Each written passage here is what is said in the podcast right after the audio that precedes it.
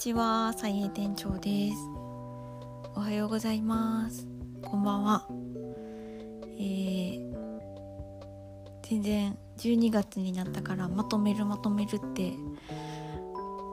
そんな言ってないですけど話してたのにまだ1回ぐらいしかまとめやってないんで、ちょっと全然まとめてないんですけど振り返りをしようかなと思っています。なんかサイエのゆるラジオアンカーっていうアプリでアップロードしてるんですけど、なんか同時にこう Spotify とかで再生されたもののなんかアナリティクスっていうか分析がちょっと見れるようになってて、それ以外で再生されたものに関してはちょっと多分統計に残ってないみたいなことが書いてあったと思うんですけど、でもなんかSpotify とアンカーで聞いてる人が全体の 7,8 割ぐらいなんで、その結果からちょっとなんか話そうかなと思います。でなんか毎年 Spotify さんがこれが一番聞かれました今年みたいなのとかまとめてくれたりとかしてるんですけど、あまりにも統計の数字がちっちゃすぎてなんかそれは面白くないなと思ったんで、今までの全部の2020年5、6月ぐらいに初めて1本目をアップしたと思うんですけど、そっからのその総合ランキング、何が一番聞かれたかっていうやつをちょっと、中途半端なんですけど8位ぐらいまで言っていこうかなと思います。でなんで8位かって言ったらその後なんか同率でめっちゃいっぱい出てくるからもうそれははしょるって感じで、誰も興味ないかもしれないんですけどちょっとコメントしていこうかなと思ってます。でですね、どっちからやっていこうかな、上からやっていこうかな。まず第1位はででんはじめまして店長っていう店長ですっていうタイトルの1本目ですね。要するに1本目に撮ったやつが今までで一番聞かれてます。あの時ちょっとねなんか宣伝してたんですよね。なんかポッドキャストやってみましたみたいな。で方々の SNS に宣伝してなんか思いがけない人が結構聞いてくれた気がしますが、ちょっと聞きましたよって言われたのにあまりにも恥ずかしくてちょっとそっからあんまり言うのをやめちゃったんですけどね。で2位、ゆっくりやってもいつかは終わる。これは今年の個展終わりぐらいですね、2022年6月ぐらいにアップロードした話で、で会場となったいろいろさんの仕事っぷりについて話してたんですけど、これはなんでこれが2位になっているのか全然わからんくて、なんかそのタイトルがいいやつ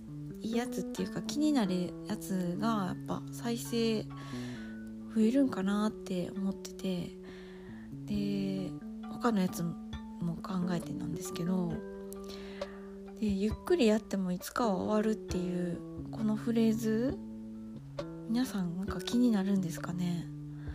なんか早くやらなあかんっていう世界に生きているとこういうなんかゆっくりやってもいいっていう いつか終わるしみたいなこの世界観が良かったりするんでしょうか。で内容はね本当になんかむしろゆっくりやってもいつか終わるっていう話全然してなくて、これ私がそのいろいろさんに対して思った感想をタイトルにしちゃったっていう感じなんですけど、いろいろさんと私の間にあるささやかなプロジェクトは当時やろうって少しなったことが未だ終わってないんですけど、だからといって動いてないわけじゃないっていうこのゆっくり度でもきっといつか終わるんじゃないかなって思ってるんですけど、またその続きを話せる時が来るかもしれないっていう感じですね。で、再生回数第3位は百貨店の化粧品の話です。百貨店の化粧品みんな気になるんですね。で、この時もタイトルに百貨店の化粧品って書いたけど、正直なんかちょっと百貨店の化粧品ディスり気味の話してたんですよね、どっちかっていうとね。で、なんか化粧品についてその話が面白かったって言ってくれた人とかもいて、なんか続き話そうかなって何回も思ってたんですけど、なんか自分がビューティー部門について話すことがなんかあまりにもこう愛がないっていうかモチベがなさすぎて全然その続きを話せなかったんですけど、今さらっと言うとその録音をした後なんと百貨店の化粧品は私の身の丈には合ってないわっていう話だったんですけど、その後なんか百貨店の化粧品が大活躍するっていうことになりましたね。理由は夏が来て汗だくになって化粧がむちゃくちゃ落ちる時期になったんですけど、この百貨店の化粧品様のキープ力たるやすごくて、むちゃくちゃ汗だくになっても私の目元はキラキラしていたっていうオチでした。で、なんとこの百貨店の化粧品っていうお話聞いただけで、私が使ってるアイテムのブランドとアイテムを言い当てた人がいてて、なんとって感じでしたね。もう化粧品の話するときはそのゲストを呼ばないといけないなってちょっと思ったりしました。私一人ではちょっとね、もうモチベがなさすぎるのと、私いつも美容院によく2ヶ月から1ヶ月半に1回ぐらい行くんですけど、美容院で見る雑誌で全て情報をゲットしています。それ以外の時間はもう美容には費やしてないって感じで、考えてもいないし、そのメイクを変えようとかいうのもなくてっていう感じですね。で、こんな風に話してるとどんどん時間が経っちゃうんですけど、面白いかな、大丈夫かな。でも年末ってなんかちょっとダラダラした感じのテレビ番組とかも増えてくるから、そんな感じでちょっと話し続けようかなと思います。で、再生回数第4位は色即是空と土井善晴さんっていうタイトルの、これは多分去年話したことだと思うんですけど、なんか土井善晴さんのツイッターを見てて、やってみてくださいよっていうそのレシピを教えてくれない土井善晴さんにちょっと爆笑した話だったと思うんですけど、こないだ土井善晴さんが情熱大陸に出てて、ですごいその時もめっちゃ胸打たれたんですけど、味噌汁にカマンベールチーズを入れながら、こんなことするの僕も初めてですよって言ってたんですよ。勇気を出してカマンベールチーズを味噌汁に入れてる土井善晴さんがもう素敵で、その後ね、なんかそれまで結構レシピとか見て大さじとか測りまくってたんですけど、それをもうやめました。土井善晴さんのおかげで私は大さじ測ることをやめれました。なんか自信がなくてめっちゃ測ってたんですけど、でもなんか土井善晴さんがその目で見たりその触って重さ感じたり、その他の材料とのこう兼ね合いとかでやればいいやんみたいな、なんかそれが料理のなんか面白いところやんみたいな感じのことを、言ってたかどうか分かんないですけどやってはって、でその私はカマンベールチーズを味噌汁に入れたその勇気に、料理するときなんか自分のそのさじ加減にもうちょっと勇気を持とうみたいな大げさなんですけど、でもしかしてこれはまずくなるかもしれんけど、でもチャレンジとか思って、最近は黒ごまとかもね、ここに入れたらどないなるやろみたいな感じで入れてみたり、いろいろやってます。こんな感じです。まあでもそんな話してたかどうかは分かんないですけど、まあ何しかでもやっぱ土井善晴さんっていうワードで上がってきてるのかなっていう気はしました。であと再生回数第5位は現在地サイエの現在地2022年6月みたいな